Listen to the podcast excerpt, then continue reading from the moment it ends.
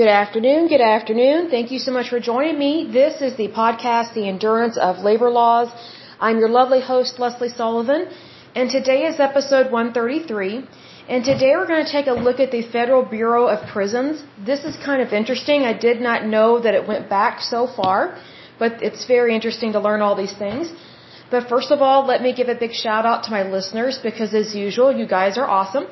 So a big shout out to North Carolina, Oregon, Pennsylvania, New York, Virginia, Texas, and Oklahoma. In terms of countries, the United States and the Russian Federation. Okay, so let's take a look at some some just simple facts to start with. So the Federal Bureau of Prisons was uh, officially formed May fourteenth, nineteen thirty, although they did have prisons before then.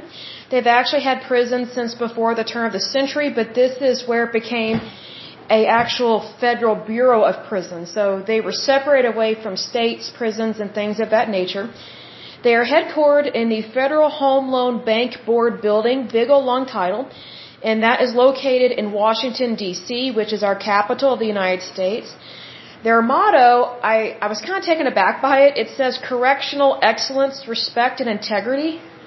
I kind of laughed at that a little bit. But it just kind of took me aback because I know the history of some of the prisons. Um, I think it's a good motto to have, but unfortunately in the nineteen eighties, which we will discuss later in time with this, in the nineteen eighties there was an extreme war on drugs mentality, and thousands of people were incarcerated when they should not have been. So that's not really correctional excellence, respect, or integrity in regards to Uh, the citizens of the United States. It just kind of felt like um, you have over-policing, and this was when a Republican was president. Some of this was done um, when uh, President Ronald Reagan was in office. There were other things that I loved that he did. He was a wonderful president, but I think him and his administration, they were just obsessed with drugs and just throwing people in jail, and that doesn't help people that have drug addictions. People that have drug addictions, they need treatment. They need therapy. It's totally different than going to jail. My personal opinion is that the majority of people that have drug convictions, they're not violent crimes, so they should not be in jail. They should go to rehab. That's the appropriate action. Because unfortunately, a lot of these people that were arrested, and we're talking about thousands of people here, both men and women, were arrested for drug offenses that were that were non-violent crimes. They're not sex offenders, it's not murder, it's not manslaughter, it's just, you know, maybe they had some weed on them or cocaine or something like that. That's not, to me, that's not criminal because it's not the same as hurting somebody. It's not. You know, what someone does as a recreational hobby in their home is completely different than actually bringing harm to someone's life, but unfortunately, the federal government during the eighties and nineties uh, really went on a hit parade and locked up thousands of people. And so unfortunately, a lot of people that were, were not criminals were put in jail. And uh, some not very good things happened to them. And most of their lives were ruined. So that's why I just kind of, I laughed, not in that it was funny, but just kind of like, wow. That's your motto, correctional excellence, respect, and integrity. Now, however, our prisons have gotten better since then because I think they have woken up to the fact that drug-related offenses are not the same as like a D U I, a murder, manslaughter, a rapist, a burglary. It's not the same. Drug offenses are completely different. It's usually um, a habitual habit. It's usually a, an addiction. And that is completely different um, than robbing someone at gunpoint or uh, carjacking somebody. I mean, it's just completely different. So I think our country and our prison system is lear- learning and has learned that there are different reasons to lock people up. However, drug offenses, they they need they need therapy. That's the appropriate action, meaning they need medical support. Not prison support, they need medical support is what it is. So just F Y I, that's their motto, is correctional excellence, respect, and integrity. They can mean well, but again, the eighties and nineties kind of screwed things up with our prison system, and then we had an overpopulation in our prisons. That is why. Unfortunately, during that time, they were quick to lock people up and throw away the key, which I don't agree with at all. At all on that. Um, so in terms of employees, they have thirty-six thousand six hundred ninety-seven employees. Now, their budget is really large, but I don't think they're wasting money, me personally. I just think our prison system, it's it's overpopulated. They're, they're over-punishing people, and I think it's ridiculous. So their budget, meaning what they spent in one year, and this is for twenty twenty-one, was nine point three billion dollars. That's annually. So more than likely, it's going to increase as time goes on, especially the more people they incarcerate. Now, their parent agency is the Department of Justice. I find this to be very interesting because we have a lot of advocate groups that are kind of calling out the Department of Justice on, hey, you're over arresting people, you're targeting people, and you're over incarcerating people. Like, you're making it um, a prison for just nonviolent offenses, and also we have what's called a debtor's prison. Those are supposed to be illegal, but we do have them here in Oklahoma, which is interesting because, again, we're in the Bible Belt. So just because you live in the Bible Belt, that doesn't mean that people actually love or respect their Heavenly Father, which means they more than likely will not love and respect you if they do not value their God. So just be aware of that. Although sometimes they do like to put on the Christian mask and make it seem like they care, they really do not. So just F Y I, be aware of that. So let's go ahead and dive into this just a little bit more. It says the Federal Bureau of Prisons, also known as B O P, is a United States federal law enforcement agency under the Department of Justice that is responsible for the care, custody, and control of incarcerated individuals who have committed federal crimes. So that means it's not state crimes. So it's, it's different things here. These are federal crimes. That is violations of the United States Code. So someone, you know, they can commit a federal crime or a state crime or both. It depends on what code they violate. That's why some people can be sentenced in multiple courts and have multiple sentencing. It depends on what all they did. A little bit of history. It says the federal prison system had existed for more than thirty years before the B O P was established. Although its wardens functioned almost autonomously, the superintendent of prisons, a Department of Justice official in Washington, was nominally in charge of federal prisons, meaning they, I guess they get nominated to that, um, starting with the passage of the Three Prisons Act in eighteen ninety-one. So as I said, these prisons go back a long ways to the turn of the century. And that act authorized the first three federal penitentiaries. The first one is U S P Leavenworth. The second is U S P Atlanta. And the third is U S P McNeil Island, with limited supervision by the Department of Justice. It says here, until nineteen oh seven, prison matters were handled by the Justice Department General Agent, with responsibility for Justice Department accounts, oversight of internal operations, and certain criminal investigations, as well as prison operations. So there was a lot that went under one umbrella before the B O P was created. So as it grew, they needed more help, basically. In nineteen oh seven, the general agent was abolished, and its functions were distributed between three new offices. The Division of Accounts, the chief, or sorry, the Office of the Chief Examiner, and then the Office of the Superintendent of Prisons and Prisoners, later called the Superintendent of Prisons. The Bureau of Prisons was established within the Department of Justice on May fourteenth, nineteen thirty, by the United States Congress, and was charged with the management and regulation of all federal, penal, and correctional institutions. This responsibility covered the administration of the eleven federal prisons in operation at that time, so we only had eleven back then. That's really good, because now we have way too many, and I think it's ridiculous, because that tells me we're, we're over-arresting people, and we're over-criminalizing people, which is horrible. By the end of nineteen thirty, the system had expanded to fourteen institutions with thirteen thousand inmates, and a decade later in nineteen forty, the system had twenty-four institutions with twenty-four thousand three hundred sixty incarcerated. Now let me jump a little bit here to another part of this article. So back in nineteen forty, They had twenty-four institutions and twenty-four thousand three hundred sixty that were incarcerated. As of the year twenty, let's see, of twenty nineteen, it says we have one hundred seventy-seven thousand two hundred fourteen people currently um, incarcerated. That is way too many people. That's why we have overpopulation of our prisons right there. So we'll talk a little bit more about that, but that is a huge increase in terms of um, incarcerating people. I just think it's ridiculous. Like, I don't think there's actually that many people committing that many crimes, and I don't think that many people deserve to be in prison for their for their life. I mean, I just think that's ridiculous. I think it's stealing someone's livelihood is what my personal belief is, because I think it depends on the crime. And I think they overcriminalize so many things. It's just like, you know, there's a difference between something being a serious crime and not being serious. I'm not saying that if something's not serious that you shouldn't punish them. They should. But there's a difference in the sentencing. Totally different.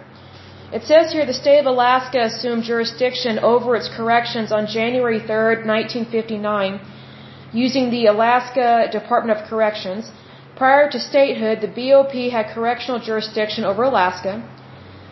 As a result of the Sentencing Reform Act of nineteen eighty-four, which a lot of funky things happened in the eighties in regards to prisons and sentencing and things of that nature, it says, as a result of this Reform Act of nineteen eighty-four and subsequent legislation which pushed for longer sentences, hence over-incarceration, less judicial discretion, and harsher sentences for drug-related offenses, the federal inmate population doubled in the nineteen eighties and again in the nineteen nineties.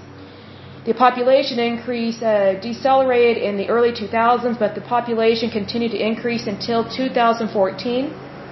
And if you hear that noise, that's the landscapers outside, so please ignore that. They're taking care of things out there. It says here, the National Capital Revitalization and Self Government Improvement Act of nineteen ninety-seven transferred responsibility for adult felons convicted of violating District of Columbia laws to the B O P, so there are some changes there and who has jurisdiction. Let's see here, we're going to talk a little bit about the administration and the employees of the B O P. So as of twenty twenty, sixty-two point five percent of bureau employees are white, twenty-one point three percent are black, twelve point six percent are Hispanic, and two point three percent are Asian, and one point three percent are Native American. And seventy-two percent of the bureau employees are male. And let's see here, there is roughly one corrections officer for every ten prisoners. I think that's way too low. I really do. But the reason why it's low is because they have over-incarcerated, like they have too many people. So it says here, all B O P employees undergo two hundred hours of formal training in their first year of employment, and an additional one hundred twenty hours of training at the Federal Law Enforcement Training Centers in Glencoe, Georgia. So it's a lot of training, so that's good there, and they need that training. Not only to protect the prisoners and inmates, but to protect themselves. So just one of those things. Now, there are several different types of federal prisons. It says the B O P has five security levels. So the first one is federal prison camps. The B O P minimum security facilities, it features a lack of or a limited amount of perimeter fencing and a relatively low staff-to-inmate ratio. Number two, there is a low-security federal correctional institutions. Um, they have double fence parameters, and inmates live in mostly cubicle or dormitory, uh, dormitory housing.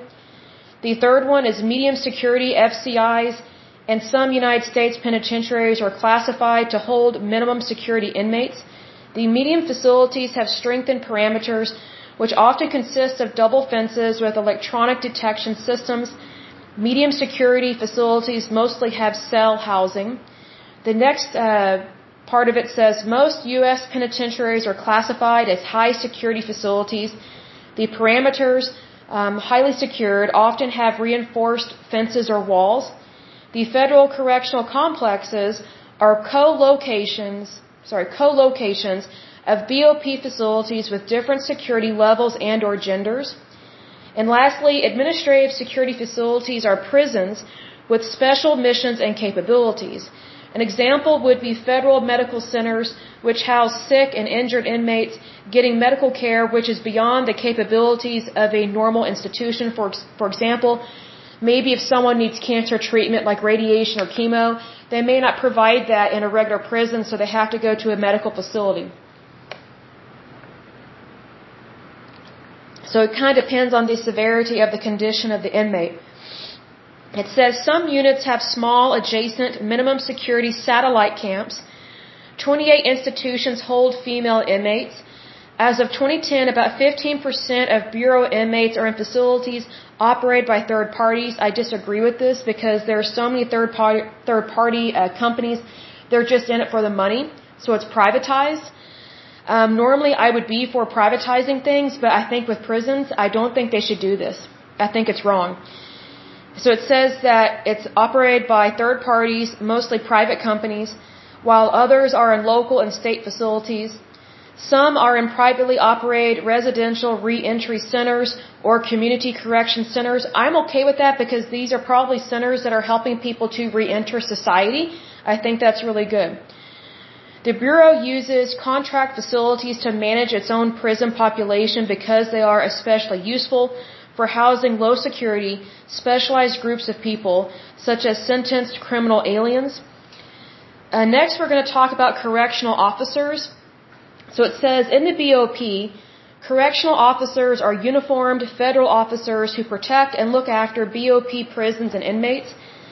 The B O P has special operations response team as well as disturbance control team. So it's very important that they have both of those. So that includes uh, going into that extensive training, which helps to keep them safe as well as the inmates and the prisoners as well. A little bit about the inmate population. So it says, as of twenty twenty-one, the Bureau was responsible for approximately one hundred thirty-one thousand forty inmates. That's quite a few. In one hundred twenty-two facilities, that's way too many. We're, we're demonizing people. We're, we're just overpopulating our prisons, and that's not right, especially for nonviolent offenders. It says fifty-seven point nine percent of inmates um, were white, thirty-eight point two percent were black, two point five percent are Native American, one point five percent are Asian, ninety-three point three percent are male. Let's see here, seventy-five percent of inmates were between the ages of twenty-six and fifty. As of August twenty twenty, forty-six point two percent of inmates were incarcerated for drug offenses. Now, can you imagine? That's almost fifty percent. If it's just drug offenses, can you imagine if those people just actually got treatment as opposed to being put in prison? That would decrease the incarceration rate by almost fifty percent. And I think that's what we should do. Because it's just way too many people being locked up in prison. You'll lock them up and throw away the key. That kind of tends to be the mindset in the Bible Belt, especially in Oklahoma and Texas, possibly Kansas. And I don't agree with it. I just don't. I think it's one thing to be a violent offender. It's completely different to be nonviolent, but yet be housed with these people that are violent, or you're serving just as long a sentence term or even longer than someone who has a violent criminal record. I think it's ridiculous some of the things that go on with this. So a little bit about female inmates. It says as of twenty fifteen, twenty-seven Bureau facilities house women. The Bureau has a Mothers and Infants Nursing Together program for women who enter the system as inmates while pregnant. The Bureau pays for abortion only if it is life-threatening for the, for the mother, but it may allow for abortions in non-life-threatening cases if non-B O P funds are used. In two thousand seventeen, four Democratic senators, including Kamala Harris, included a bill explicitly requiring tampons and pads to be free for female prisoners. Now, here's the thing. I didn't know that they could charge prisoners for hygienic items. I, I came across this when I worked with a lady years ago whose son was in prison for good reasons. Um, he committed a really heinous crime. But what I didn't know was that when they are in prison, they have to pay for their toilet paper. They have to pay for their soap. They have to pay for all these toiletries, whether you're male or female. Well, what sucks, um, there is some fraud that goes on in the prison system because they were overcharging prisoners for toiletries, yet they were buying really crappy materials and products. It was horrible. And yet they would not allow family members to give them stuff. So it was a racket. So it was kind of like racketeering within our prison system. And I totally disagree with this. It's ridiculous. I think that if family members want to bring them stuff, they should be able to. All they have to do is inspect it and make sure they're not slipping them anything. But this is the kind of stuff that was going on in our prisons. So God bless Kamala Harris and these other senators, because I didn't know that female prisoners were having to pay for their tampons and their pads, but yet they're not allowed to work. Like, they're not allowed to earn a decent living. Plus, whatever labor they do um, partake in, in prison, whether they're male or female, they're paid peanuts. So they're paid peanuts for their labor, which is stealing their labor. And then they're overcharged for anything that they need to purchase in prison. It's a total racket. So that is some of the fraud that happens in our prison system, whether it's state or federal, and it needs to stop. Because it's teaching prisoners how to be corrupt, if they were not already corrupt before they went into prison. This is why there are so many people that serve um A, a jail sentence and they come out worse than when they went in, because they learned a lot of stuff from our prison system, and that's not what is supposed to happen. That's why I kind of laughed at their motto, correctional excellence, respect, and integrity. Well, how is there respect and integrity if you're overcharging someone for horrible goods and then you're stealing from their labor? Like, you're not paying them appropriate wages for the work that they do. I've always been in favor of, If if inmates are going to work, you need to pay them what they would be paid out in the private sector, and then those funds can be sent to their families. Because a lot of people that are incarcerated, they may have been the breadwinner, or they may have had a job. More than likely, they did have work, and they still need to support their family or their children. But unfortunately, that gets taken away from them. But yet, you have a prison system that just just works them to death. I mean, I don't think we have chain gangs anymore, which I don't know how that was ever considered ethical or moral, but I think it's very offensive that we've had these types of bad forms of labor. It's horrible. So I think there's still a ways to go in terms of correcting these issues, because I think even if someone is incarcerated, they still need to be treated with dignity and respect, and just because someone has committed a crime does not mean they should be overly punished, or that they should be lied to or disrespected or used for cheap labor. That's wrong. Because you're encouraging people to be bitter, and you're you're actually causing them to grow in hatred. And that's not what a correctional facility is supposed to do. They're supposed to correct the prisoner, however long that is, in their in their jail sentence. But can you imagine being in prison and then there's so, you're surrounded by corruption and you're treated like garbage? Do you really think those people are going to be happy anyway? Or when they do re-enter society, do you really think they're going to be normal? That's my point. I've seen this happen in Oklahoma and in Texas. I don't know about other states, but you know, Oklahoma and Texas, they are very quick to lock people up and throw away the key. O- Oklahoma actually has one of the highest incarceration rates in the United States. And that's really sad. And that's not something that I wish our state was known for. So there is work to be done, because people have rights, and all life has value. So we really need to, I think we need to remind ourselves of that simple fact. Let's see here. It says here, a two thousand eighteen review of the Evaluation and Inspections Division Office of the Inspector General, U S Department of Justice, found the Bureau's programming and policy decisions did not fully consider the needs of female inmates, why am I not surprised, in the areas of trauma treatment programming, pregnancy programming, and female hygiene. You know what's sad is that female hygiene is basic. It's basic. But yet our prison system um, wasn't even taking care of our female prisoners at a basic level. How sad is that? I think it's pathetic. So we really need to, to set the standard, not degrade the standard. In terms of juvenile inmates, it says as of two thousand ten, typically juveniles sent into bureau custody are between the ages of seventeen and twenty and must have been under the age of eighteen at the time of the offense and had been convicted of sex-related offenses. This is because the most severe crimes committed on Indian reservations are usually taken to federal court. As I've said in times past, some of the crimes committed on federal or sorry, uh, Indian reservations are quite heinous. They are quite horrible and quite violent. So, needless to say, um, there's a reason why Indian reservations are not safe. So just be aware of that. According to the Bureau, most of the juveniles it receives had committed violent crimes and had an unfavorable history of responding to interventions and prevention measures in the community. As of that year, most juvenile, excuse me, as of that year, most federal juvenile inmates were from Arizona, Montana, South Dakota, Nebraska, and the District of Columbia. And some of that data does not surprise me. It says here the Bureau contracts uh, or contracts with facilities that house juvenile offenders. Title eighteen U S C fifty thirty-nine specifies that no juvenile committed may be placed or retained in an adult jail or correctional institution in which he or she has regular contact with adults incarcerated because they have been convicted of a crime or are awaiting trial on criminal charges. That's actually a smart thing to do because minors can easily be hurt, harmed, or violated by adult offenders. So we need to make sure they are protected as well. Um, the definition includes uh, secure facilities and community-based correctional facilities. Federally sentenced juveniles may be moved into federal adult facilities at certain points, basically when either they turn the age of eighteen or when they turn twenty-one. Next, we're going to talk a little bit about death row inmates.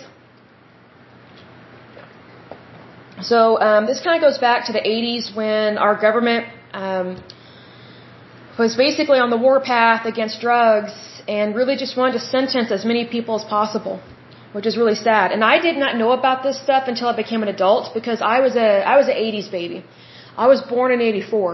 So um, I will say this.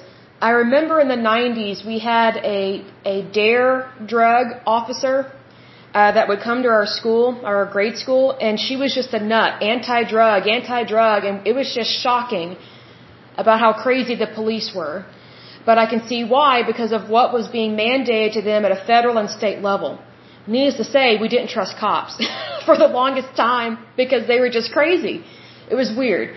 But anyway, it says the Anti-Drug Abuse Act of nineteen eighty-eight reinstated the federal death penalty, and I disagree with this because I don't think all federal crimes warrant a death sentence, and I think sometimes we execute the wrong person, unfortunately. So it says on July nineteenth, nineteen ninety-three, the federal government designated the United States Penitentiary, Terre Haute in Indiana, as the site where male, sorry, uh, where basically they will execute federal male inmates. And also, um, they would be held there, and where federal inmates of both genders would be executed, so both men and women are executed there. The Federal Medical Center uh, Carswell in Texas holds the female inmates who have been sentenced to death. Some uh, male death row inmates are instead held at A D X Florence and one in M F, sorry, M C F P Springfield. As of January sixteenth, two thousand twenty, forty-nine federal inmates are on death row. Under the Trump administration, the B O P carried out thirteen executions. Public health experts called for a delay in the executions, warning that they could be super spreader events in regards to COVID nineteen, which that did happen. Next, we're going to talk about overpopulation and responses to this. So uh, parole was abolished for, for federal inmates in nineteen eighty-seven. And inmates must serve at least eighty-five percent of their original sentence before being considered for good behavior release. I completely disagree with this. I think we need to bring back parole, especially since we over-incarcerate people and we over-criminalized nonviolent offenders. I think it's ridiculous. In addition, the current extremely strict sentencing guidelines were adopted in response to rising crime rates in the nineteen eighties and early nineteen nineties. Especially for drug-related offenses. U S violent crime has dropped since then, but some analysts and activists believe that other factors played a much more significant part in falling crime rates, such as people getting drug treatment therapy, getting therapy in general, um, getting mental health. So it's one of those things that drug-related offenses are not always just about the drug. There's usually mental trauma and physical trauma. If you address the root cause of this, then you won't have drug-related offenses occurring anymore.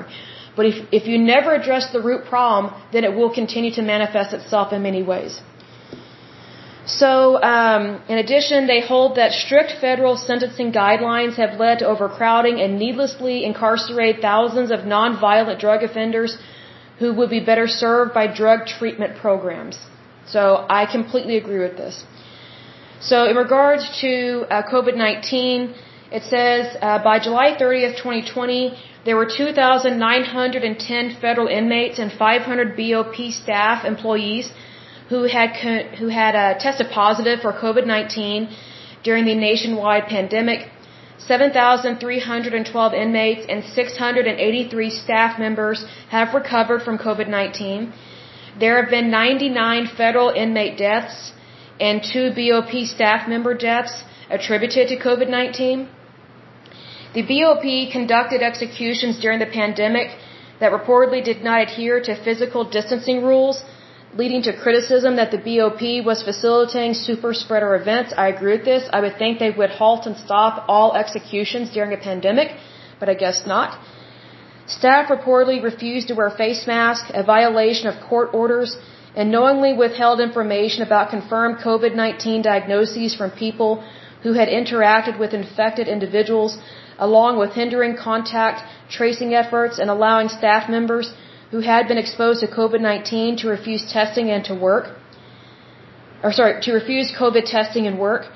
Public health experts called for a delay in executions as they could not be carried out safely without risking the spread of COVID nineteen. This is one of those things that whenever you have an, a pandemic or an epidemic of any kind, you need to remember your prisons, because unfortunately disease spreads very rapidly in prisons, even if it's not COVID nineteen. For example, the flu spreads very quickly in prisons. Oklahoma, if we're not um, being on the news for the state fair or more positive events, we are typically in the news for over-incarceration of prisoners and also a high death rate due to the flu, as well as the outbreak of different diseases. Um, we had an outbreak of hepatitis C several years back, and they actually linked it to massage parlors and nail salons that um, was being run basically by pimps, and they had prostitution. So F Y I, just a side note, if you get your nails done and it's being done by a foreigner, such as an Asian woman or someone from Eastern Europe, more than likely she is trapped in um, sex trafficking and prostitution. More than likely, she was promised a job here in the United States, but she did not know that it would it would be predominantly the sex trade, but they hide that by having these nail salons and these spas. And so it's one of those things that we did have an outbreak of hepatitis C, and they had to investigate. This was several years back, but it's one of those things that, you know, disease is disease. It's it's not just the poor or the rich or the middle class. It's not just one segment of the population that can get this stuff. It can actually be many people or several people. And sometimes this stuff can spread in our federal prisons, which is very unfortunate. Um, but just F Y I, be aware that we do have an over-incarceration rate, which we need to lift that, lift that up in prayer. So Heavenly Father, I pray that less and less people are incarcerated, less and less people commit crimes, whether violent crimes or nonviolent. I pray that if, if people have committed a nonviolent crime, that they serve a way lesser sentence and that they get the help that they need, and then they are released back to a normal everyday life. Because we need this, Father. We need this so much. We have way too many people in prison, and that should not be there. So Heavenly Father, we lift this up in prayer, and we thank you for your help in every single way. In Jesus' mighty name I pray, amen. Um, as usual, until next time, I pray that you're happy, healthy, and whole, that you have a wonderful day and a wonderful week. Thank you so much. Bye-bye.